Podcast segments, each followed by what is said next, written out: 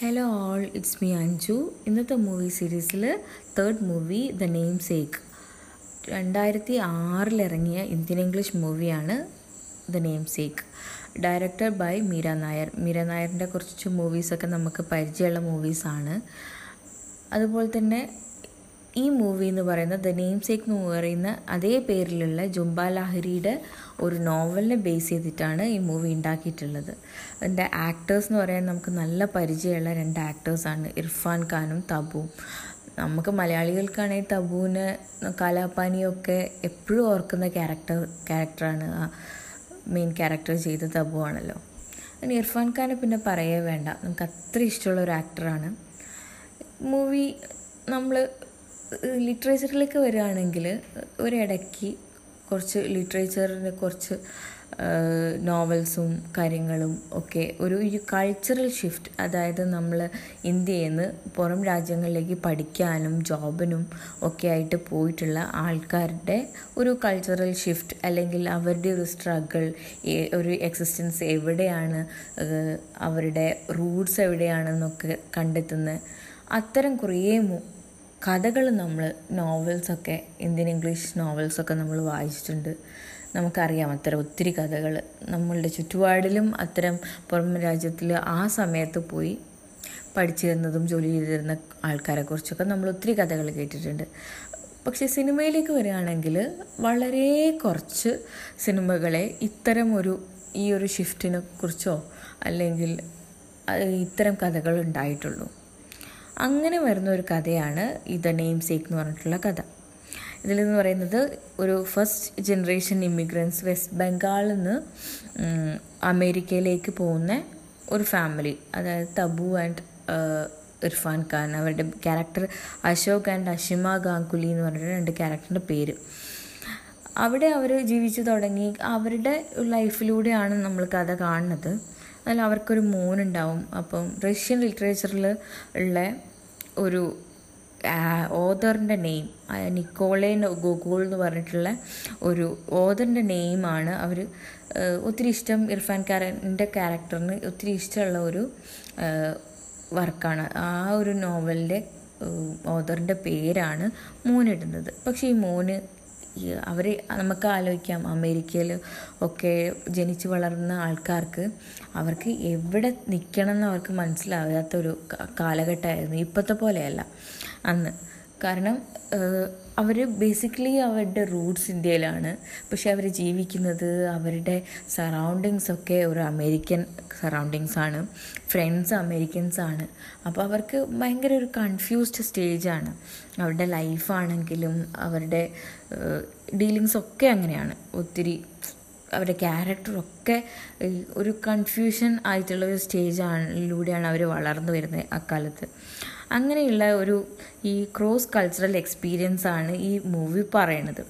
അതിൽ എന്നാൽ Indian heritage അതിനെക്കുറിച്ചൊക്കെ നമ്മളുടെ ഇന്ത്യനെക്കുറിച്ചും ഇന്ത്യയുടെ ഹെറിറ്റേജിനെ കുറിച്ചും ഒക്കെ ഒന്ന് ടച്ച് ചെയ്തിങ്ങനെ പോകുന്ന ഒരു മൂവിയാണിത് അതുകൊണ്ട് തന്നെ ഈ മെയിൻ ക്യാരക്ടർ ചെയ്യുന്ന ഈ ഇർഫാൻ ഖാന്റെ ക്യാരക്ടർ ചെയ്യുന്ന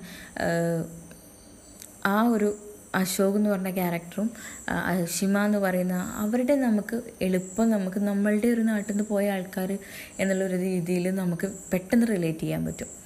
പക്ഷേ ഈ മകന്റെ ക്യാരക്ടർ നമുക്ക് നമുക്ക് അത്ഭുതത്തോടെ നമുക്ക് എന്താണ് വാട്ട് ഈസ് ഹി ഡൂയിങ് അങ്ങനെയൊക്കെ നമ്മളിങ്ങനെ നോക്കിയിരിക്കുന്ന ടൈപ്പ് ഓഫ് ക്യാരക്ടറാണ് ഈ ഗോഗോയ് എന്ന് പറഞ്ഞിട്ടുള്ള ഗോഗോൾ എന്ന് പറയുന്ന ആ ഒരു ക്യാരക്ടർ ഗോഗോയിന്ന് നമ്മൾ അങ്ങനെയാണ് നമ്മൾ കേക്ക് അതിൽ പക്ഷെ ആ ഒരു പേര് ആളുടെ ഒരു പേര്. പക്ഷെ അയാൾക്ക് ആ പേര് ഇഷ്ടമല്ല. അപ്പം അങ്ങനെ ആ ഒരു ഇഷ്ടം പാരൻസിനോട് ഒരു ടീനേജൊക്കെ കഴിയുമ്പം ഒരു നമുക്ക് പല റിബലിസവും അങ്ങനെ എല്ലാ അത്തരം എല്ലാ കാര്യങ്ങളും ഉണ്ടാവുമല്ലോ. അങ്ങനെ ഈ പാരൻസ് പറയണത് എന്താണ്? കുട്ടികൾക്ക് മനസ്സിലാവില്ല. കുട്ടികൾ പറയുന്നത് എന്താണെന്ന് പാരൻസിന് മനസ്സിലാവില്ല. അത്തരം ഒരു സ്റ്റേജ് ആയിരുന്നു അപ്പോൾ അങ്ങനെയാണ് ഈ ഗൊഗോയ് വരുന്നത്. ഇന്ത്യയിലേക്ക് ഒരു വിസിറ്റിന് വരികയാണ്. അത് കഴിഞ്ഞ് ഗൊഗോളിനൊരു ഗേൾ ഫ്രണ്ട് ഉണ്ട് മാക്സിം എന്ന് പറഞ്ഞിട്ട്. ഗേൾ ഫ്രണ്ട് അവിടെ തന്നെയുള്ള ഒരു അമേരിക്കൻ. പക്ഷേ ഗോൾഡ് ഈ ഒരു ഇടയ്ക്ക് ഇതുപോലെ ഒരു പാത്തള ജീവിതത്തിന്റെ ഒരു ഈ ഒരു യാത്രയിൽ അശോക് മരിച്ചു പോവാണ്. അപ്പം ഹാർട്ട് അറ്റാക്ക് വന്നിട്ട് മരിച്ചു പോവാണ്.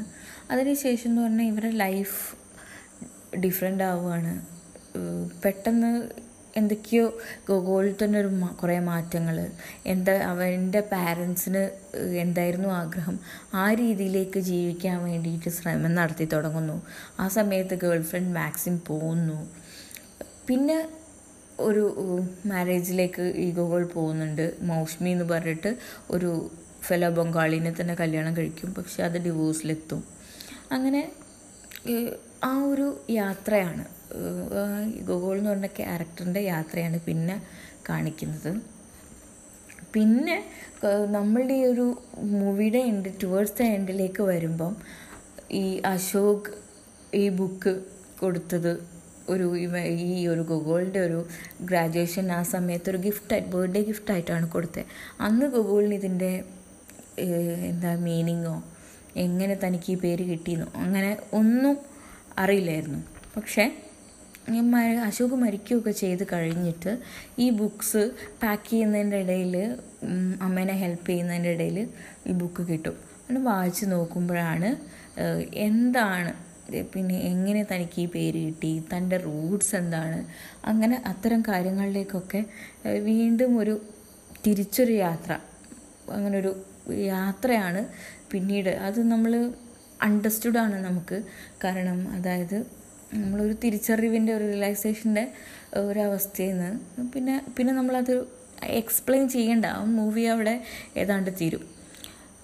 അത് ഈ മൂവി എന്ന് പറയുന്നത് നമുക്ക് പെട്ടെന്നൊന്നും നമുക്കത് റിലേറ്റ് ചെയ്യാൻ പറ്റില്ല. പക്ഷേ ഒരു ലിറ്ററേച്ചർ പരി പഠിച്ച ഒരാൾ എന്ന നിലയ്ക്ക് എനിക്ക് ഇത് ഭയങ്കര ഇഷ്ടമാവാൻ മെയിൻ ഒരു കാരണം എന്ന് പറഞ്ഞു കഴിഞ്ഞാൽ ഇന്ത്യൻ ഇംഗ്ലീഷ് ലിറ്ററേച്ചറിൽ കുറച്ച് പിന്നെ റൈറ്റേഴ്സ് ഉണ്ടായിരുന്നു. ഇവർ എഴുതുന്നത് ഈ ഒരു ഷിഫ്റ്റ് ഉണ്ടല്ലോ. നേരത്തെ പറഞ്ഞ ഷിഫ്റ്റ് അതായത് നമ്മളെ നാട്ടിൽ നിന്ന് പുറത്തേക്ക് പോയിട്ടുള്ള ഒത്തിരി ആൾക്കാരുടെ ജീവിതങ്ങൾ പറഞ്ഞ ഒത്തിരി ഇന്ത്യൻ ഇംഗ്ലീഷ് റൈറ്റേഴ്സ് ഉണ്ടായിരുന്നു. അപ്പോൾ അവരുടെ കഥകളൊക്കെ കുറേ വായിച്ചിട്ടുള്ളതുകൊണ്ട് എനിക്ക് ഈ മൂവിയെ ഭയങ്കരമായിട്ട് റിലേറ്റ് ചെയ്യാൻ പറ്റി. എനിക്കിപ്പോഴും ഒന്നുകൂടെ കാണാൻ ആഗ്രഹമുള്ളൊരു മൂവിയിൽ പെട്ടതാണ് ദ നെയിം സേക്ക് ചുംബലഹരിയുടെ നോവലിനെ ബേസ് ചെയ്തിട്ട് മീര നായർ ഡയറക്റ്റ് ചെയ്ത മൂവി അതിൽ ഇർഫാൻ അവാർഡ്സിലേക്ക് വരികയാണെങ്കിൽ ഇർഫാൻ ഖാന് ക്യാരക്ടർ റോളിനുള്ള അവാർഡ് കിട്ടിയിട്ടുണ്ട്. അങ്ങനെ ഒത്തിരി അവാർഡ്സും ഈ ഒരു മൂവിക്ക് കിട്ടിയിട്ടുണ്ട്. ഒരു മസ്റ്റ് വാച്ച് മസ്റ്റ് വാച്ച് എന്ന് പറയാൻ പറ്റുന്ന തരത്തിലുള്ള ഒരു ഇന്ത്യൻ ഇംഗ്ലീഷ് മൂവിയാണ് the namesake thank you ഈ ഒരു പാത്തള ജീവിതത്തിന്റെ ഒരു ഈ ഒരു യാത്രയിൽ അശോക് മരിച്ചു പോവാണ്. അപ്പം ഹാർട്ട് അറ്റാക്ക് വന്നിട്ട് മരിച്ചു പോവാണ്. അതിനുശേഷം എന്ന് പറഞ്ഞാൽ ഇവരുടെ ലൈഫ് ഡിഫറെന്റ് ആവുകയാണ് പെട്ടെന്ന് എന്തൊക്കെയോ ഗോകുലിൽ തന്നെ ഒരു കുറേ മാറ്റങ്ങൾ എന്താ അവന്റെ പാരൻസിന് എന്തായിരുന്നു ആഗ്രഹം? ആ രീതിയിലേക്ക് ജീവിക്കാൻ വേണ്ടിയിട്ട് ശ്രമം നടത്തി തുടങ്ങുന്നു. ആ സമയത്ത് ഗേൾ ഫ്രണ്ട് മാക്സിം പോകുന്നു പിന്നെ ഒരു മാരേജിലേക്ക് ഈഗോകൾ പോകുന്നുണ്ട്. മൗഷ്മി എന്ന് പറഞ്ഞിട്ട് ഒരു ഫെലോ ബംഗാളിനെ തന്നെ കല്യാണം കഴിക്കും. പക്ഷെ അത് ഡിവോഴ്സിലെത്തും അങ്ങനെ ആ ഒരു യാത്രയാണ്. ഗോഗോൾ എന്ന് പറഞ്ഞ ക്യാരക്ടറിന്റെ യാത്രയാണ് പിന്നെ കാണിക്കുന്നത്. പിന്നെ നമ്മളുടെ ഈ ഒരു മൂവിയുടെ എൻഡ് ടുവേഴ്സ് ദ എൻഡിലേക്ക് വരുമ്പം ഈ അശോക് ഈ ബുക്ക് കൊടുത്തത് ഒരു ഈ ഒരു ഗൂഗിളിന്റെ ഒരു ഗ്രാജുവേഷൻ ആ സമയത്ത് ഒരു ഗിഫ്റ്റ് ബർത്ത്ഡേ ഗിഫ്റ്റ് ആയിട്ടാണ് കൊടുത്തത് അന്ന് ഗൂഗിളിന് ഇതിന്റെ എന്താ മീനിങ്ങോ എങ്ങനെ തനിക്ക് ഈ പേര് കിട്ടിയെന്നോ അങ്ങനെ ഒന്നും അറിയില്ലായിരുന്നു. പക്ഷേ അശോക് മരിക്കുകയൊക്കെ ചെയ്ത് കഴിഞ്ഞിട്ട് ഈ ബുക്ക്സ് പാക്ക് ചെയ്യുന്നതിന്റെ ഇടയിൽ അമ്മേനെ ഹെൽപ്പ് ചെയ്യുന്നതിന്റെ ഇടയിൽ ഈ ബുക്ക് കിട്ടും. അത് വായിച്ച് നോക്കുമ്പോഴാണ് എന്താണ് പിന്നെ എങ്ങനെ തനിക്ക് ഈ പേര് കിട്ടി? തന്റെ റൂട്ട്സ് എന്താണ്? അങ്ങനെ അത്തരം കാര്യങ്ങളിലേക്കൊക്കെ വീണ്ടും ഒരു തിരിച്ചൊരു യാത്ര. അങ്ങനൊരു യാത്രയാണ് പിന്നീട്. അത് നമ്മൾ അണ്ടർസ്റ്റുഡ് ആണ് നമുക്ക്. കാരണം അതായത് നമ്മളൊരു തിരിച്ചറിവിന്റെ ഒരു റിലാക്സേഷന്റെ ഒരവസ്ഥയിൽ നിന്ന് പിന്നെ പിന്നെ നമ്മളത് എക്സ്പ്ലെയിൻ ചെയ്യേണ്ട. ആ മൂവി അവിടെ ഏതാണ്ട് തീരും. അത് ഈ മൂവി എന്ന് പറയുന്നത് നമുക്ക് പെട്ടെന്നൊന്നും നമുക്കത് റിലേറ്റ് ചെയ്യാൻ പറ്റില്ല. പക്ഷേ ഒരു ലിറ്ററേച്ചർ പരി പഠിച്ച ഒരാൾ എന്ന നിലയ്ക്ക് എനിക്ക് ഭയങ്കര ഇഷ്ടമാവാൻ മെയിൻ ഒരു കാരണം എന്ന് പറഞ്ഞു കഴിഞ്ഞാൽ ഇന്ത്യൻ ഇംഗ്ലീഷ് ലിറ്ററേച്ചറിൽ കുറച്ച് പിന്നെ റൈറ്റേഴ്സ് ഉണ്ടായിരുന്നു.